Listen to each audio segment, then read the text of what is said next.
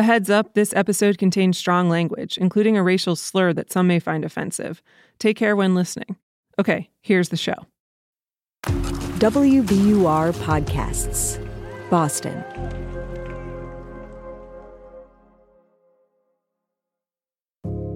Loyal Last Seen listeners, I'd like to introduce you to Ajah Hales. I'm Ajah Hales, and I'm a writer and race educator from East Cleveland, Ohio. Give me a little window into your work as a race educator. What do you spend your time doing? Well, I give churches, nonprofits, and corporations the tools to have productive conversations about race, which basically means I create a lot of lesson plans and curriculum and do a ton of research. So I'm not a reporter, but I worked really hard to report out this story with WBUR podcast so it could be told in its entirety for the first time. Right, and it has to do with one very busy and very famous intersection on Cleveland's east side. So tell us about this intersection. What's there today? It's called 105 and Euclid, and it's kind of where Cleveland started. But right now, it's home to a building owned by the Cleveland Clinic. You know, the number two hospital in the nation. It's just two nondescript brick buildings called the W.O. Walker Center, which is a physical therapy and rehab center. About 40 years ago, though, this corner looked totally different, right? Yeah, I mean, back in the 70s and 80s, this corner was a toehold for black owned businesses in a city that didn't want them there. And that's in large part thanks to Winston Willis and his miracle on 105. I've never heard of Winston Willis.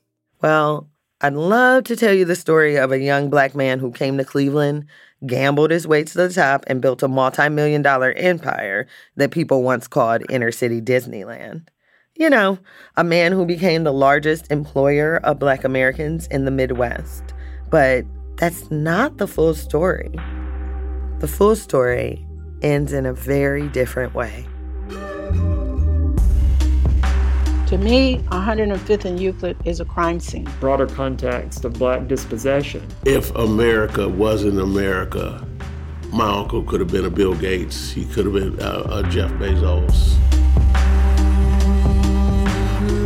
This is the story of a black man who was punished for daring to live the American dream. Punished by whom? It's not that simple. You can't just put it down to one person or one entity. This was a conglomeration of forces coming together. And here's the thing these forces don't have to prove they weren't involved with what happened to Winston Willis. They just have to make it really hard for you to prove they were. Welcome to Last Seen, a show about people, places, and things that have gone missing, and whether or not they can or even should be found. From WBUR, Boston's NPR station, I'm Nora Saks. Today, for the final chapter in our season two anthology, we hear a story that comes from a clear point of view. Race educator Ajah Hales is on a search for proof of the missing legacy of black business mogul Winston Willis while he's still alive. This is episode 10 Searching for a Miracle.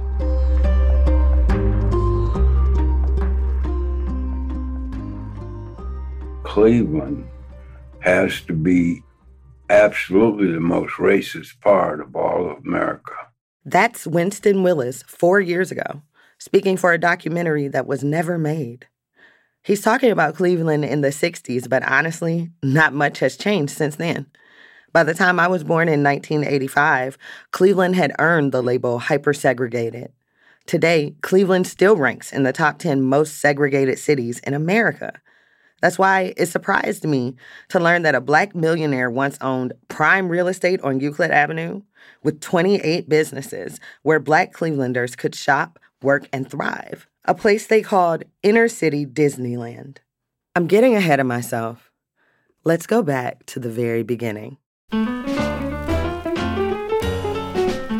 Winston Willis grew up in Detroit, Michigan, and he was always a bit of a rebel a rebel who would go from being a hustler to becoming a serial entrepreneur and real estate developer. At 19, Winston left Detroit without his parents' permission and set out for Hollywood.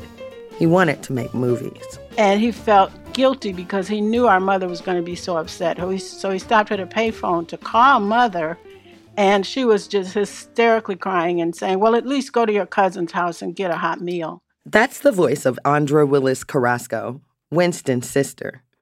She spent the majority of her life trying to salvage her brother's legacy and tell his story.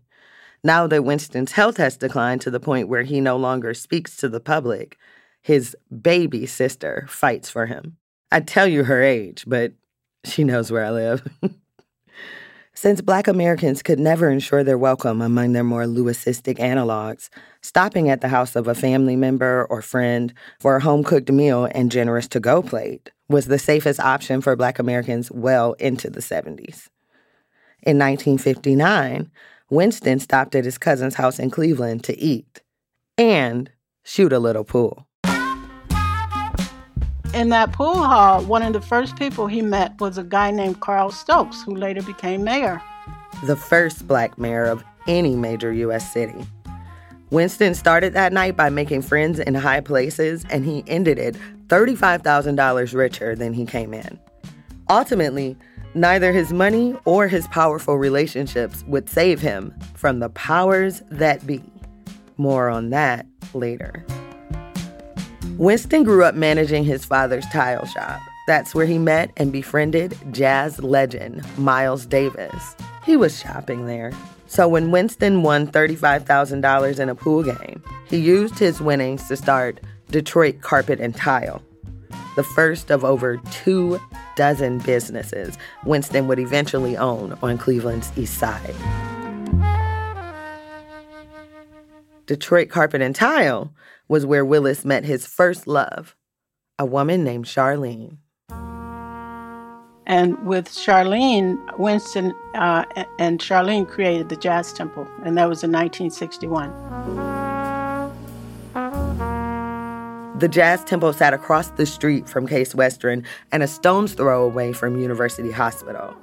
The building bordered an infamously anti black neighborhood called Little Italy. At 19, Winston was too young for a liquor license, but he knew he didn't need to sell alcohol to turn a profit. Top notch performances at affordable prices would keep the music accessible and the chairs full.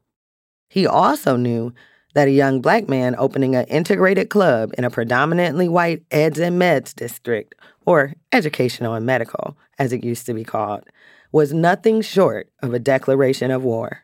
Nevertheless, he persisted.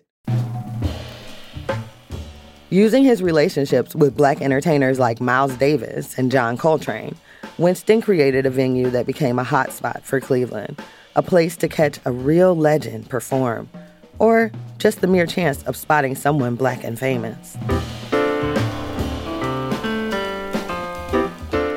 And the Jazz Temple was hugely successful. Andra started working at Jazz Temple the night she got to Cleveland.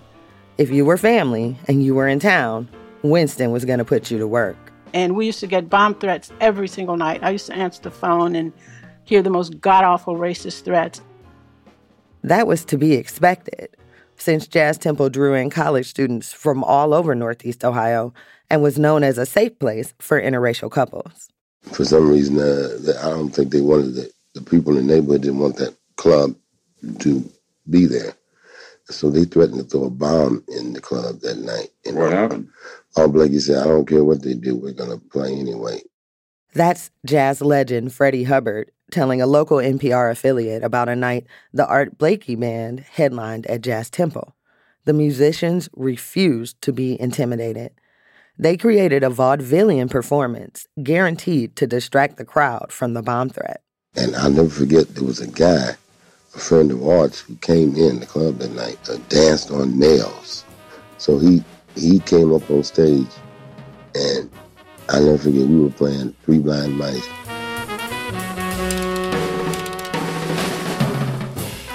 this guy laid down on some nails. I'll never forget that. And he walked on glass right on stage. Threats of racial violence did little to deter college students from going to see some of the hottest acts in the country. I'm looking at a poster from back then of Jazz Temple headliners that reads like a who's who of 1960s black entertainers.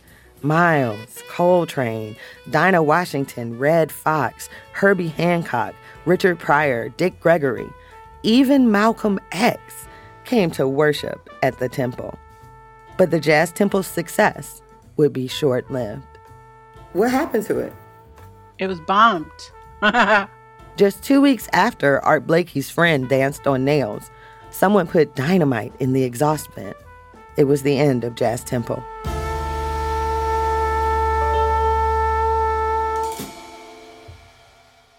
Cleveland police failed to arrest any suspects. They called the bombing an educational warning. It was a kind of warning many black entertainment venues near white neighborhoods received, a form of what African American literature professor Koritha Mitchell calls know your place aggression. Sometimes it wasn't that you were doing something wrong, it was that you were doing everything right and thereby needed to be put in your so called proper place. The Jazz Temple wasn't the exception, it was the rule. I found example after example throughout the Midwest of Black people making incursions into white spaces, only to be met with racial violence. A few years earlier, a white owned jazz club that allowed race mixing was bombed three times in one year. After the third bombing, they posted a sign that said, Don't bomb us, we quit. And it wasn't just businesses. Mount Zion Congregational Church, one of the oldest churches in the country organized by and for Black Americans, was bombed when the congregation moved into University Circle. One local Black pastor's house was bombed twice. When racial covenants weren't enough to keep Black Clevelanders in their place, hostility, threats, bombs, and violence often did the trick. Like I mentioned, the Cleveland police called these kinds of incidents educational warnings. Feel free to disagree with me, but when white people destroy black owned or frequented spaces to tell black people we don't belong somewhere, I call it racial terrorism. And that's the term I'm gonna keep using. The crazy thing is, all of University Circle started off as land grants, a form of federal real estate subsidies that allow white men to purchase huge parcels of land for pennies on the dollar. University Circle was built by and for white people, and racial violence was used to keep the area white.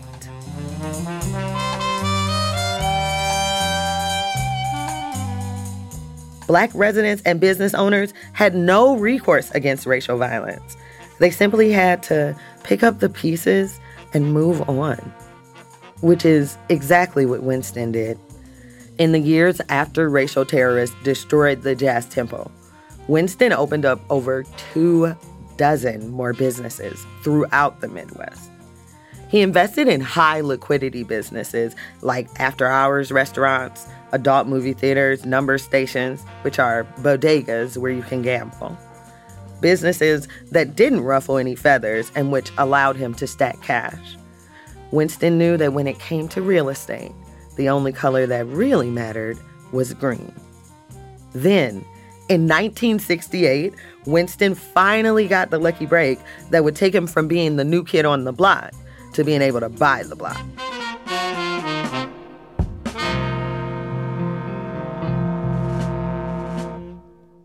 But we can't talk about Winston's success or his ultimate downfall without addressing the elephant in the room urban renewal. It's um, a period of convulsive change.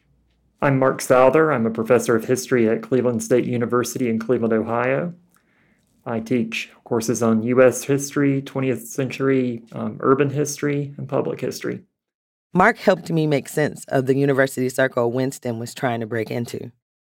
The area had always been known as an Eds and Meds district, home to Case Western Reserve University, university hospitals, and what was at that time a small but promising teaching hospital called Cleveland Clinic. The powers that be in Cleveland had eyed that area as an important node of active future activity. You know, it, it was it was a place that had been Cleveland's second downtown.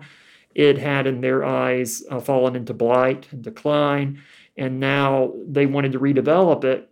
And they envisioned, um, you know, a campus again, towers in the park. If you can just look at the pictures, that they wanted it to be um, less dense, but with high rises, you know, surrounded by green space.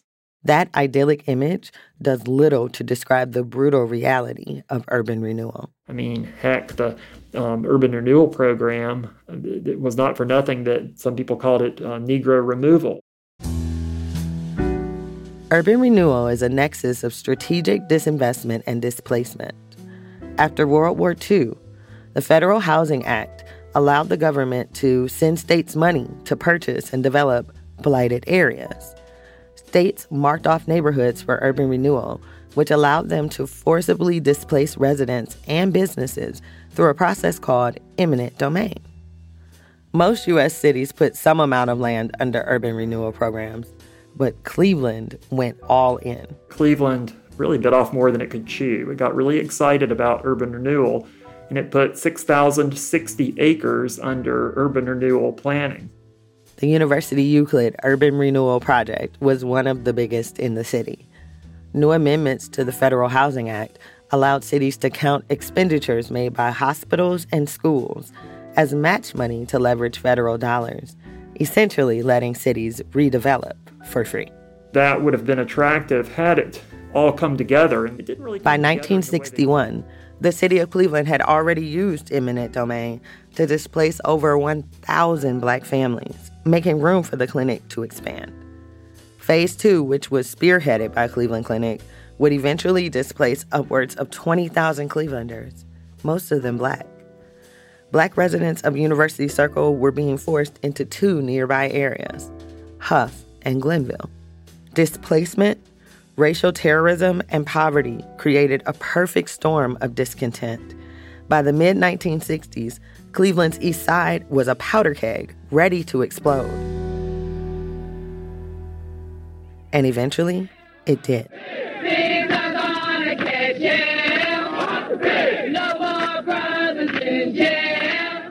Martin Luther King Jr. and Malcolm X both visited Cleveland in the mid 1960s. They spoke at Cory United Methodist, Cleveland's largest black church.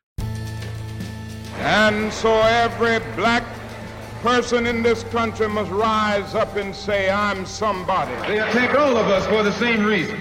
All of us catch hell from the same enemy. Freedom is never voluntarily given to the oppressed.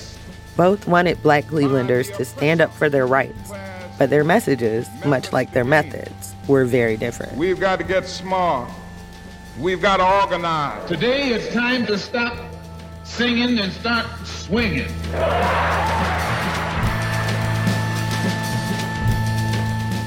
The Hough and Glenville riots were Cleveland's contribution to the race riots of the 60s. You know, the ones that took place before and after the long, hot summer of 1967. Here in Cleveland, the riots led to hundreds of fires, multiple arrests, and millions of dollars worth of property damage.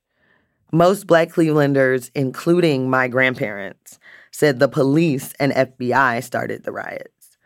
Recently redacted documents from the FBI's COINTELPRO project support that assertion. The year was 1968. Cleveland was burning, and Winston Willis was nowhere to be found. During the riots, he was sealed in the back of one of his restaurants playing a high stakes game of craps. Although he didn't know it, that weekend would forever be a defining moment in Winston's life.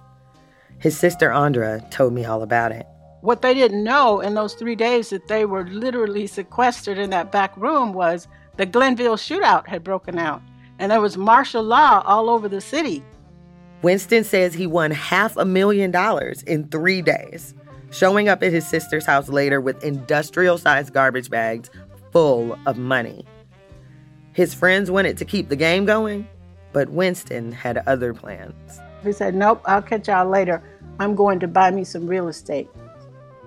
And those were his exact words to them, and that's what he did. Winston used his winnings to found University Circle Properties Development.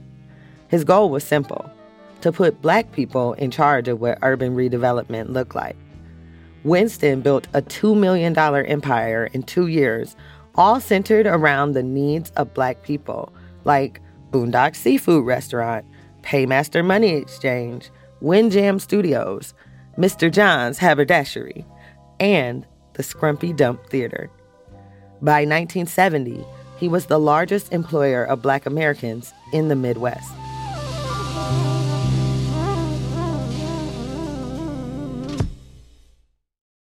Unfortunately, Winston's vision for the community didn't quite fit with the city's idea of urban renewal. Professor Mark Souther explains. I don't think they actually used the term skid row, but that was the type of term that was used in a lot of cities to describe businesses that catered to African Americans. And um, granted, some of these businesses were um, adult businesses. The Pussycat Cinex, an adult bookstore, was the only adult business Winston owned at that location. With 28 businesses on the corner of 105th and Euclid, Winston was in the way of the city's urban renewal plan. And the city went out of their way to make sure that he knew it. He faced constant setbacks and sabotage, from direct threats on his life to bogus code violations and character assassination by media, who called Winston a pornographer and a slumlord. Was Winston a slumlord? No. Do you want me to tell you how that came about? Yes. Okay. The city and the utility companies like the electric illuminating company, they would um, pull back the utilities in his like his beauty salon and claim that it was for non-payment, but the payments were made but they did that on purpose to be able to portray him as a slumlord. He was not a slumlord. All of his buildings were very well maintained, and um, and and I have lived in some of his buildings, and so none of this was true. No.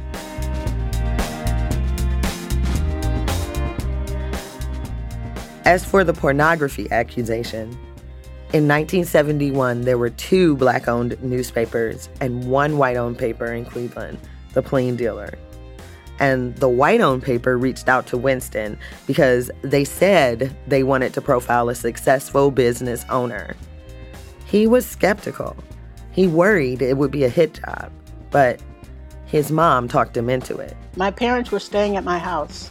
And so that morning, I went out to get the paper off the lawn. And when I saw the headline, I thought, oh my God, I don't believe it. And then the headline Pornography King's empire grows fast. Andra tried to hide the paper from their mother, but she saw it anyway. First of all, she was very angry. And then she was saying, You should sue them. How can they say that awful stuff? But yeah, she was very she was very angry.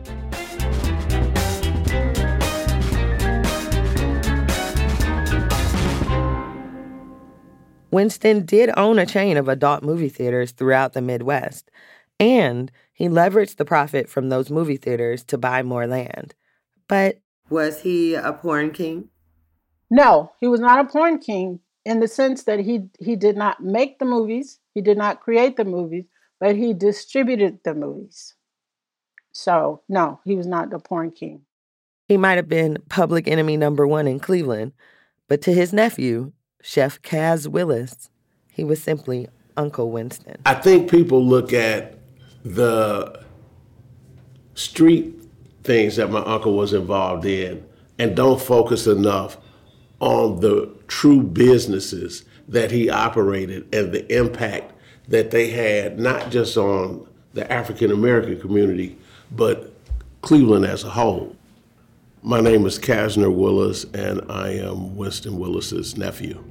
I am an executive chef and I own my own hospitality firm now, Great Lakes Hospitality Solutions. Kaz is the fourth generation of Willis's to own his own business. We met at a place called the Coffee House. It sits on Case Western Reserve's campus, six blocks from where the Jazz Temple once stood, and it owes its existence to yet another federal land grant. I'm not sure if Kaz knows this history, and I don't tell him. Well, I think you have a lot of information. Uh, on, the, on, on the family side, the Kaz has always looked up to his Uncle Winston, Like everyone else in the family, he started working for his uncle on the first day he visited Cleveland. His job was to sit by the window and keep an eye out for cops. Kaz's first check was printed on company stationery. The amount? $1. Did you frame it? Uh, no, no, I don't know where it is. you probably cashed it. well, definitely I cashed it. definitely had mom take me to the bank and cash that right. for that $1.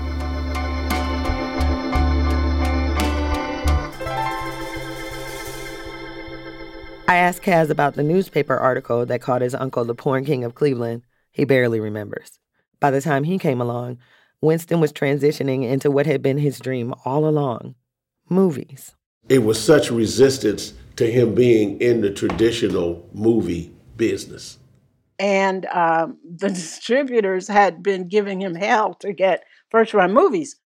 Winston convinced the distributors to play ball by showing up at their office with a Molotov cocktail in hand. He was charged with attempted arson, but when he got out, he was, well, tolerated. He forced his way in. That's what made him dangerous. Winston's willingness to fight fire with fire. Kaz tells me about going to pre screenings with Winston when he was 13 or 14 years old. They were the only black people there. They called them sneaks. Representatives from all the other movie theaters were there. And a movie like Claudine or something like that would come out and they say, get that to the niggas. Mm. Yeah, they didn't have any interest in playing them because at that time they saw no revenue in African American or people of color in that star power. But that all changed in 1972 with the cult classic Superfly, a fictionalized version of the life of Frank Lucas, the Harlem based kingpin Denzel Washington portrayed in American Gangster. So you are what you are in this world. That's either one or two things. Either you're somebody or you're nobody. Be right back. So for six months, we knew that Scrumpy Dump was gonna get Superfly.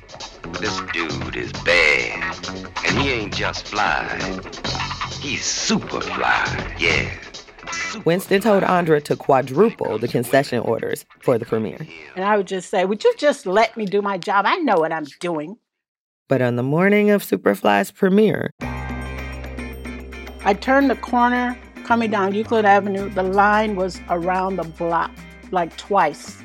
she hadn't ordered enough food and was worried about her brother's reaction. But you know what? When I got there, he didn't say one word to me. Winston was in the back. He was handing out um, money to all of his employees to go to the grocery store to buy more hot dogs, to buy more popcorn. Then we didn't. We wouldn't had enough to feed all those people, and he was absolutely right. But he never ever scolded me about it. He just didn't say anything. He just found a way to get the job done. Unlike Andra, Winston knew that black Clevelanders would turn out in mass for a chance to see themselves on the big screen. From the movie side, I never saw anything like this. It was two senses of pride going on. The first sense of pride was as an African American that we were even on the big screen in the first place, because that was non existent. The second sense of pride was that it was at our house. It was at our house. That was gigantic for me. Oh, Superfly. You're gonna make your fortune And to this very day, I can recite every line of dialogue from that movie because I heard it so much.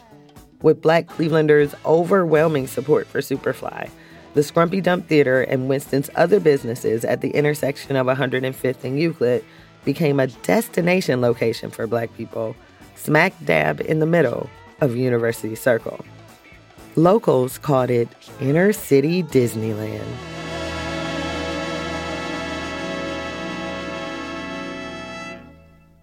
In addition to Winston's companies, there were black owned medical clinics and insurance agencies, one of the first black owned McDonald's in the country, and Vels, the number one social club for black Clevelanders. Marquee lighting at the theater, street lamps, and outdoor lighting kept the area brightly lit 24 7. Winston's private security team ensured that people and their property were safe, regardless of race. And then there was the music. It played 24 hours a day. James Brown, B.B. King, Gladys Knight and the Pips, everything, all the latest music. I'm sure his neighbors loved that. Oh, In its heyday, inner city Disneyland was a vibrant business community where Black Clevelanders could eat, shop, and be entertained. Over 400 Black people worked for Winston, and he paid a living wage. he was just generous. I hear from people to this very day that tell me, I'm living in a house that I bought when I worked for your brother because he paid us so well. He wasn't just doing good in the neighborhood, he was building Black wealth and making powerful enemies. Everybody's with you when you're doing good. But as the saying goes, no good deed goes unpunished. More on that after the break.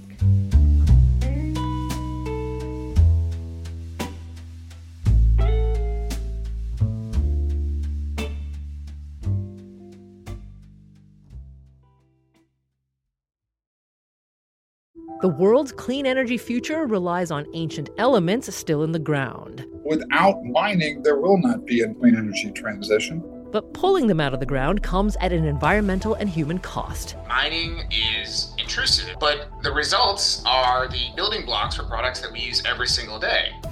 I'm Meghna Chakrabarty. Join me on point for Elements of Energy Mining for a Green Future. Five special episodes. Listen and follow On Point wherever you get your podcasts.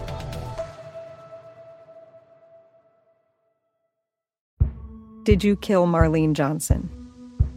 I think you're one of the first people to have actually asked. From WBUR and ZSP Media, this is Beyond All Repair, a new podcast about an unsolved murder that will leave you questioning everything. Somebody should be in jail for murdering my sister. A woman who's never been believed. As long as they think I have done this, then they're not looking for who actually did this. And that's what makes it a cold case. No, it's a botched case. And a search for the truth, once and for all. Wow, it just gets more interesting. Beyond All Repair. Listen and follow wherever you get your podcasts. Be careful. You're digging in a place that's been very peaceful for a while. Do it anyway. Dig.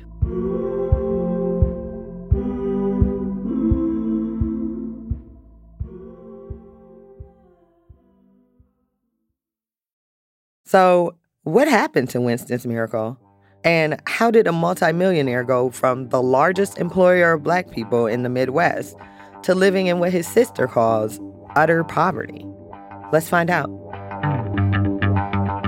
They were breaking laws in court left and right. He apparently punched him in the courtroom, and he um, he got charged with contempt of court. One day, I'm the prince of the city. The next day, no money, nothing. For four years, the miracle on 105th Street was in full swing. But when Cleveland's Carl Stokes, the country's first black mayor, announced he would not be running for reelection in 1972, things started to change. Even though Winston's businesses were successful, he faced constant harassment in the form of pop up fire inspections, police harassment, trumped up code violations, and direct or indirect threats on his life death by a thousand paper cuts.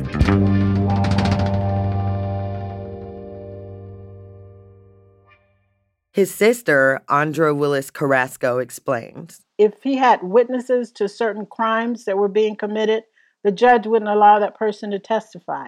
With no legal recourse against a majority white administration, police force, and judiciary, Winston took things to the court of public opinion. So Winston started exposing what they were doing uh, by putting up these billboards, and they were very provocative. It became known as the Community Billboard, and it was located on the side of Scrumpy Dump Theater.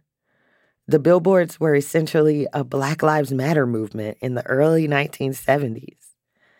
Winston used them to call out racial violence from police officers, FBI infiltration of Black Power movements, and even Cleveland Clinic. Winston posted a billboard saying Cleveland Clinic had zero black doctors. It's rumored they hired their first black doctor a few weeks later. Andra says the city hated her brother, and she knows why. He outsmarted them, and they could not stand that. Andra told me every time Winston filed a case in court, it was thrown out. I saw that for myself with the U.S. Sixth Circuit Court of Appeals, who either summarily dismissed or refused to hear Winston's cases in 1984 and 1990. Andra says this is how Winston was treated by all government officials, not just judges. Winston certainly had friction with all of the powers that be, but no one found themselves in Winston's crosshairs more often than Cuyahoga County prosecutor John T. Corrigan. One billboard depicts Winston dressed as Superfly fighting Corrigan, decked out in the white hooded robes of the KKK. Another shows a group of black people lynching Corrigan with the caption, You had it coming, you dirty rascal, you. So the situation with John T. Corrigan was first of all, he was a racist to his core. Corrigan, who was the county prosecutor for four decades, was fondly nicknamed the White Crusader, known for pursuing harsher sentences for black Clevelanders than white ones. He was often accused of pushing cases through without sufficient evidence. He was also very well connected.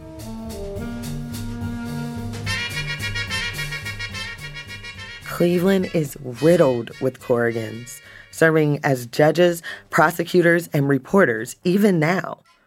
Andra says the Corrigan family had Cleveland in a chokehold.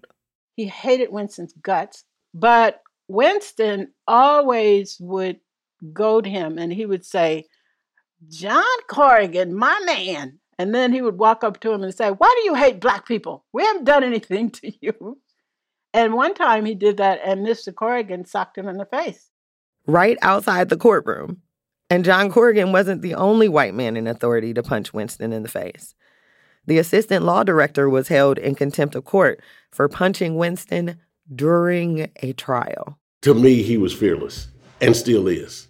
This is what Winston's nephew Kaz remembers about his uncle his fearlessness. And that fearlessness paid off for a while.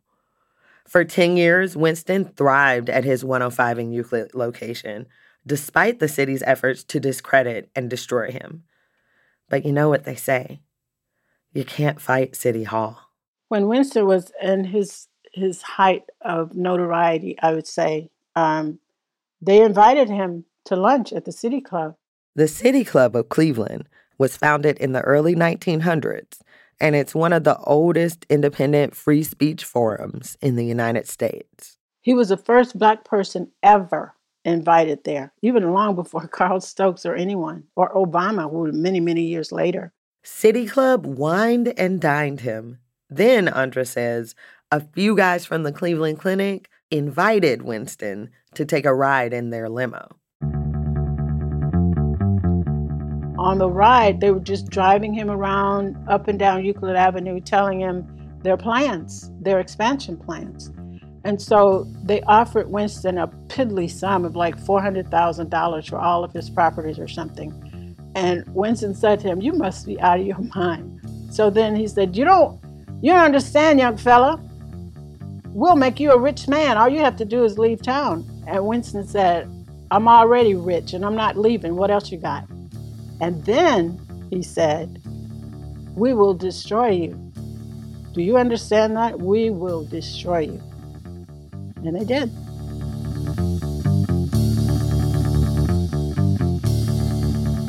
My producers keep asking me, who is this ominous they? And the architect of all of this was George Voinovich. He started out his legal career as the county auditor, then he was the mayor, then he was a senator, then he was a governor, and he hated Winston's guts. George Voinovich and John Corrigan are part of they. But so is the entire Cleveland judiciary, the entire police force, and other white business owners, University Circle Inc., everyone is complicit. It's Winston versus what my grandmother called the PTB, the powers that be. First, there was the arrest. Now, you have to keep in mind this man was a millionaire, okay? One of the banks Winston used was called First Bank National. Andra says George Voinovich had blackmail material on the bank president and used it to make him tamper with Winston's account and cause a check to bounce. Police arrested a multimillionaire over a $400 bounced check, a check Winston never even signed.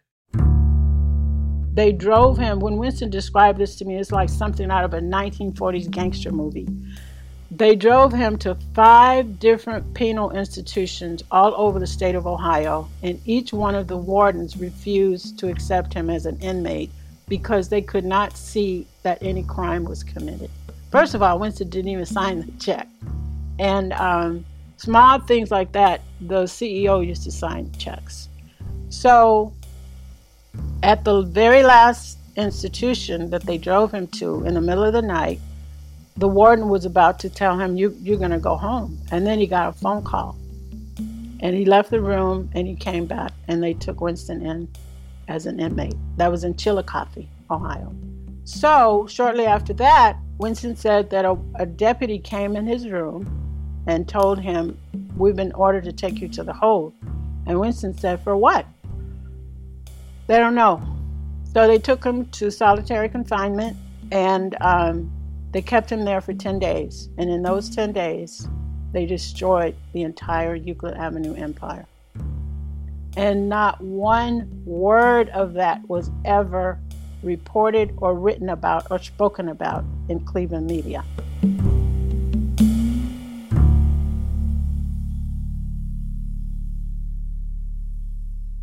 When Andra says destroyed, she means bulldozers and wrecking balls.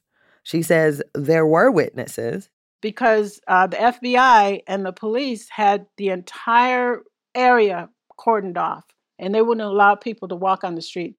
Maybe that's why I can't get anyone black outside of Winston's family to speak about the incident on the record.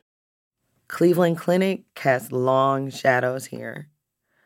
If you're not from Cleveland, you probably only think of it as the number two hospital in the country. But if you are, you know how the hospital has built an empire by displacing communities and residents as its need for land has grown and continues to grow. And you know whose needs have been erased by that growth. How were they able to keep this out of the news? How come we haven't? I mean, I'm a Clevelander. I grew up in Cleveland. I went to Yeah. Cleveland City Schools. How come we haven't heard of your brother? Because the plain dealer was in the grip of the Cleveland Clinic. Always.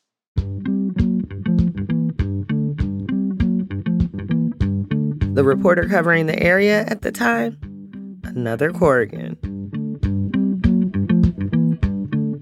A search of Cleveland Plain Dealer archives revealed articles that painted Winston as a pornographer and slumlord, coverage of his $100 million lawsuit against the Cleveland Clinic, more on that later, and a brief article about how a new therapy center might topple his empire, but nothing about the demolition of his properties.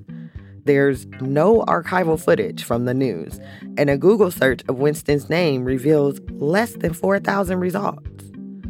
To put that in perspective, a Google search of my name yields over 5,000 results, and I'm not a mogul or a millionaire. For most people,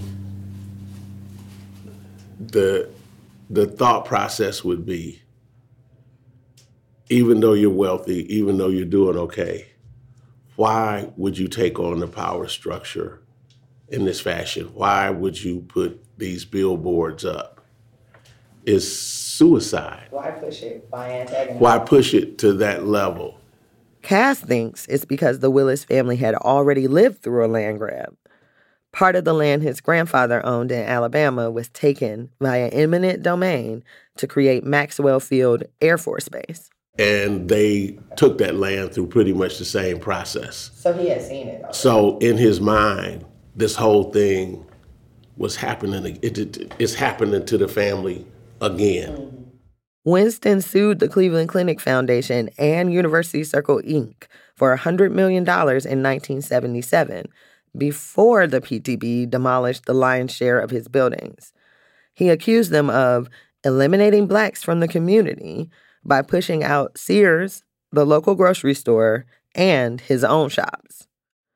After the demolition in 1982, Winston continued to appeal his cases to the Supreme Court level.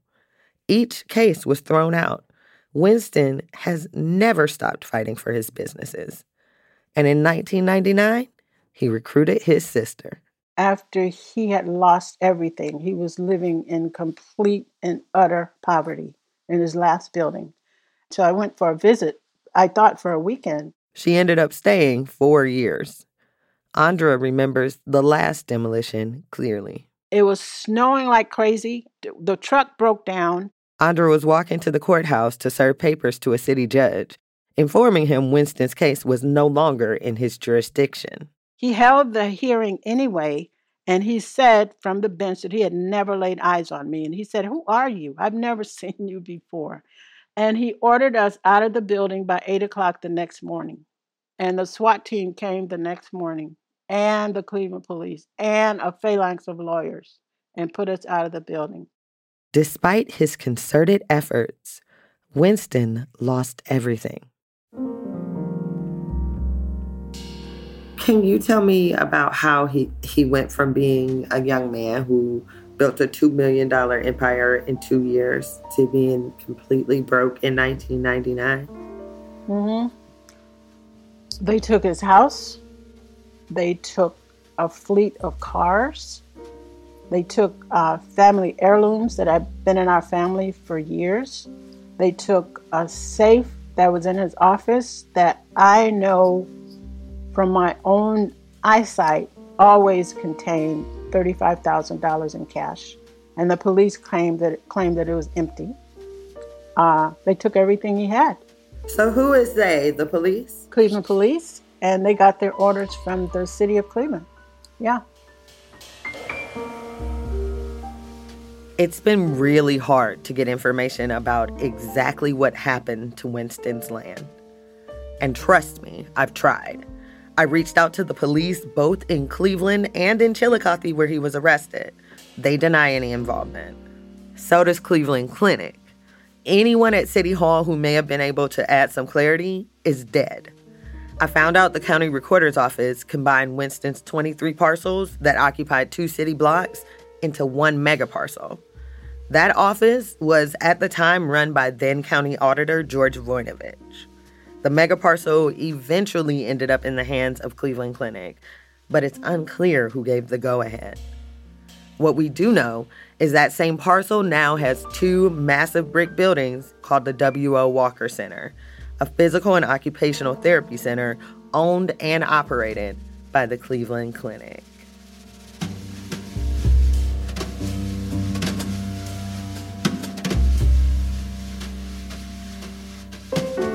Efforts to tell Winston's story keep meeting similar dead ends. In 2020, the city's Museum of Contemporary Art dropped a grant funded installation honoring the Jazz Temple. The museum and the foundation that issued the grant both declined to comment.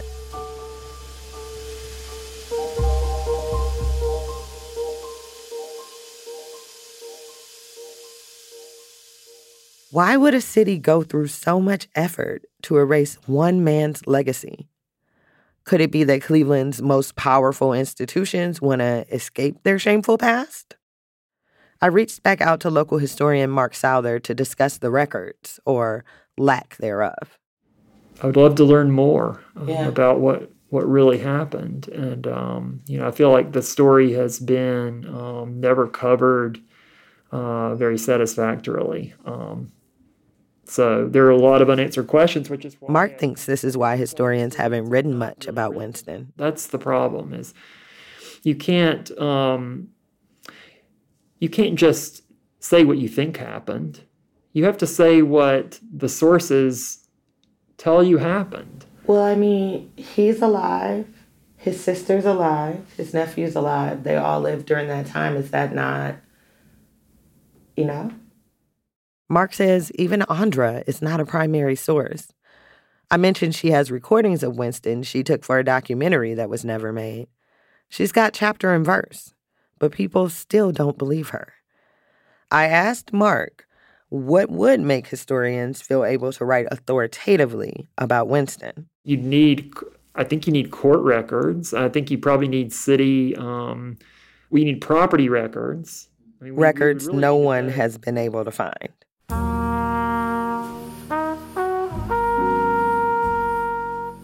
Mark and I are trying to figure out exactly how much Winston's land would be worth today. It looks to me like um, see this black line that goes like right there, there, there, there, there, there. That's the property. We ultimately figured the value would be at least $50 million today. Andra thinks it would be much more. It is virtually incalculable because when you think of all the illegal wealth that the city has accumulated since 1982, that's when that's when the Euclid Avenue businesses were destroyed. I mean, I mean, it's incalculable. I can't even. She says Winston's was a life interrupted.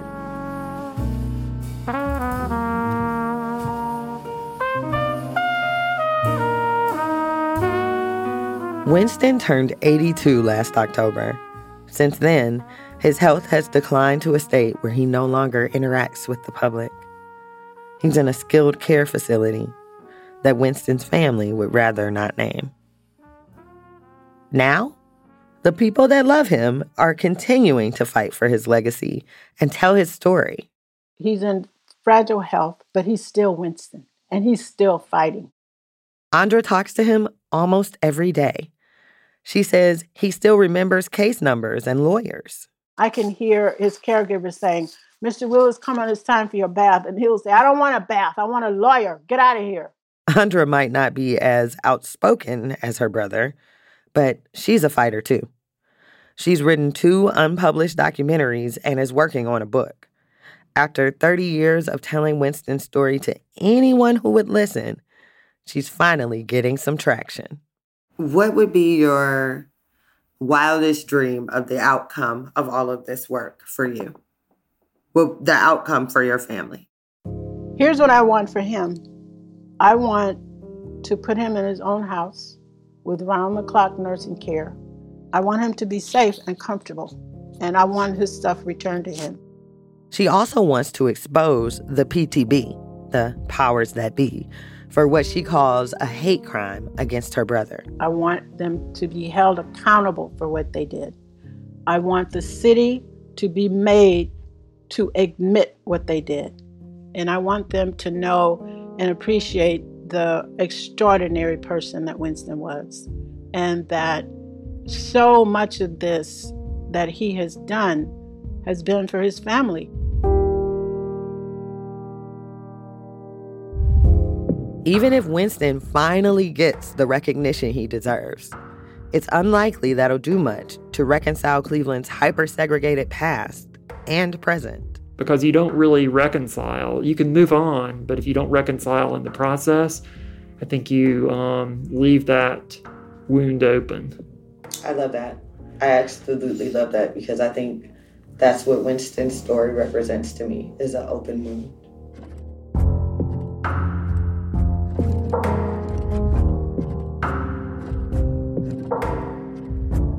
Winston took care of everyone around him, and now he needs long term care, which is expensive.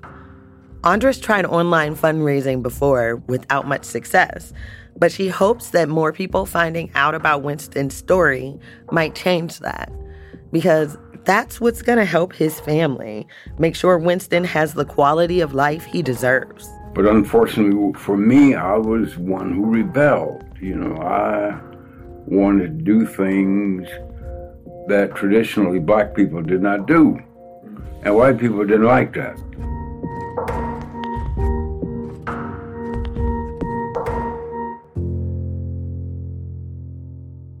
As for getting back all that was stolen from him, plus interest, in the immortal words of Deniece Williams, it's gonna take a miracle.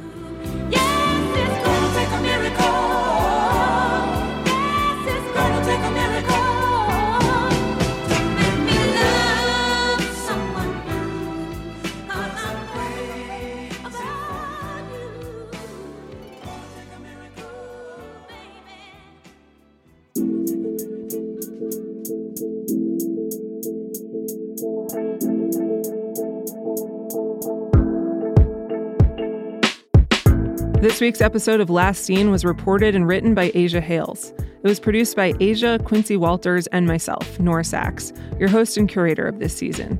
Story editing by Nick White. Mix and sound design by Emily Jankowski, Paul Vaitkus, and Matt Reed. Additional production assistance from my WBUR podcast teammates Amory Sievertson, Dean Russell, and Kristen Torres. Fact checking by Mira Rahman. Ben Brock Johnson is our executive producer. Special thanks to Winston Willis, Andra Willis Carrasco, Kasner Willis, Mark Souther, Candice Gibson, Michael B., and WCPN in Cleveland. If you want to know more about this episode and see show notes, go to our website, wbur.org slash last seen, and follow us on Twitter at Last Seen Podcast. This was the last episode in our season two anthology about people, places, and things that have gone missing. But if you enjoyed the show and want to support future seasons, support WBUR. Go to WBUR.org and click donate. And remember, you can always pitch us your story ideas about things that have gone missing. Drop us a line at lastseenwbur at gmail.com. Thanks so much for listening to this series. We really enjoyed making it for you.